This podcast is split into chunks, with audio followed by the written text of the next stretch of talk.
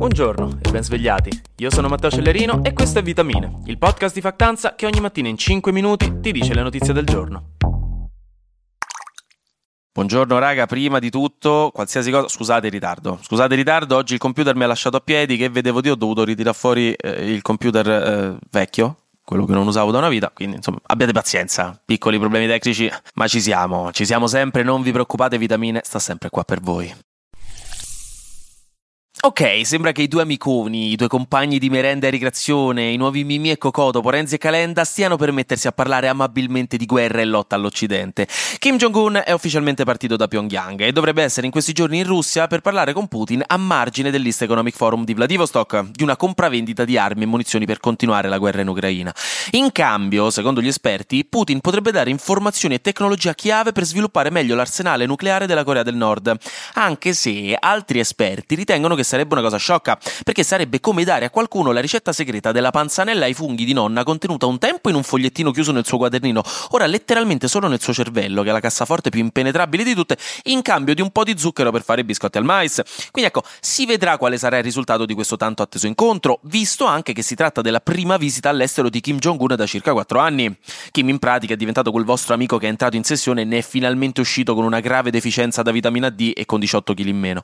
Ma la cosa divertente è che Kim, quando viaggia, lo fa con un suo treno privato. E vabbè, fin qui ok, però è un treno privato blindato. Questo treno blindato è un po' una leggenda, che si sa che esiste davvero, grazie ad alcune testimonianze, ma in pochi l'hanno davvero visto. È il mezzo sicuro su cui viaggia, per evitare brutti scherzi, e sembra essere bello lussuoso, con cucina gourmet, vino, giovani donne, e non voglio essere offensivo, è così che riferiscono i giornali, per intrattenere gli ospiti, spazio per metterci sopra macchine e piccoli aerei, e insomma un treno che viaggia davanti per assicurarsi che sia tutto a posto, un mezzo dietro con le guardie del corpo e 100 guardie private a ogni stazione a cui scende. Ed è con questo treno che fa i suoi viaggi lunghi, non va in macchina e molto raramente va in aereo. Con questo treno, che è molto lento vista la blindatura, dovrebbe starsi spostando in Russia. Invece ora un po' di notizie un po' scientifiche ma molto interessanti. Per esempio, lo sapevate che in Italia hanno trovato 88 nidi di Red Fire Ant, la formica guerriera vicino Siracusa, che è una specie invasiva non nativa del luogo e che rischia di invadere anche il resto dell'Italia se non stiamo attenti e il tutto è anche peggiorato dal cambiamento climatico. Questa specie di formica fa molti danni. Quando punge fa male, si chiama formica guerriera, di sicuro non perché adora leggere il trono di spade, rovina i raccolti e può infestare pure le macchine, oltre che ovviamente porre un rischio per le specie di formiche autoctone che se ne stavano buone buone lì da migliaia di anni. Fortunatamente però, nel caso in cui ve lo trovaste in casa, abbiamo un posto lontano in cui scappare. Perché chiaramente il primo istinto appena vediamo un insetto in casa è quello di bruciare tutto e andarcene da bravi ex nomadi quali siamo stati per milioni di anni, che ce frega. Per questo la NASA sembra aver trovato, grazie al James Webb Telescope, un esopianeta molto promettente per quanto riguarda possibile vita.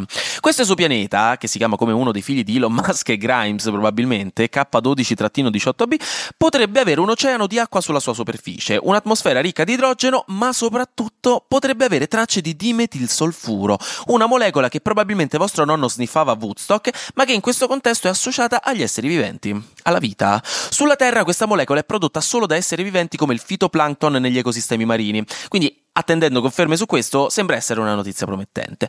Infine, uno studio dell'Università di Oxford ha confermato che le pompe di calore rappresentano delle ottime alternative meno inquinanti ai sistemi tradizionali di riscaldamento che utilizzano i combustibili fossili ma anche di più in realtà. Hanno trovato che sono due volte più efficienti dei sistemi a fossile nel combattere il freddo, persino a meno 30 gradi. Non a caso nei paesi del nord se ne usano sempre di più. E le pompe di calore, oltre a essere un'ottima scusa per una battuta da quinta elementare, in breve sono dei sistemi che prendono il calore da una fonte naturale esterna, tipo aria, acqua o terra, e la trasferiscono all'interno della casa, tipo un frigo, ma al contrario. Flash News. Il calciatore della Juve Pogba è stato trovato positivo al testosterone, quindi al doping, e ora rischia fino a 4 anni di squalifica. Si è scoperta l'esistenza di un terzo figlio segreto di Elon Musk Grimes, la sua ex fidanzata, che si chiama Tau Technomechanicus, e vi giuro, non scherzo, l'hanno scritto tutti i giornali, figlio che rappresenta l'undicesimo figlio di Elon Musk. Sta chiaramente tentando di fondare una dinastia, qualcuno dovrebbe fermarlo, non mi piace questa storia. In Libia, infine, c'è stata un'inondazione causata da una tempesta che potrebbe aver portato nella città di Derna ad almeno 2000 morti per ora, secondo le autorità locali. E finiamo con una notizia che prima o poi doveva arrivare. Raga, mi dispiace, oggi va così, non potevo continuare a non parlarne, tocca iniziare ad affrontare la realtà, siamo tutti grandi e, si spera, vaccinati, perché i contagi da Covid in Italia stanno risalendo. Non solo in Italia, anche negli Stati Uniti, in realtà, per esempio, Biden ha ripreso a mettersi la mascherina ogni tanto, stanno risalendo i casi a causa delle nuove sottovarianti, che come al solito sono più contagiose. Per ora non sembra che ci si debba preoccupare troppo, perché lato ospedalizzazioni non sembra che siamo a un livello problematico, questo appunto ve lo dico subito. Però ecco, c'è questa variante Eris che sembra essere abbastanza resistente resistente, ah, ah, ah, resistente e che sta diventando dominante. Per ora i casi sono sempre bassi, ma stanno un po' salendo, del 43% in più rispetto alla scorsa settimana, con un più 44% di decessi. Quindi ecco, teniamola d'occhio questa cosa. Seppur, vi ripeto, nessuno è in allarme al momento, i numeri sono bassi, però sempre meglio saperlo.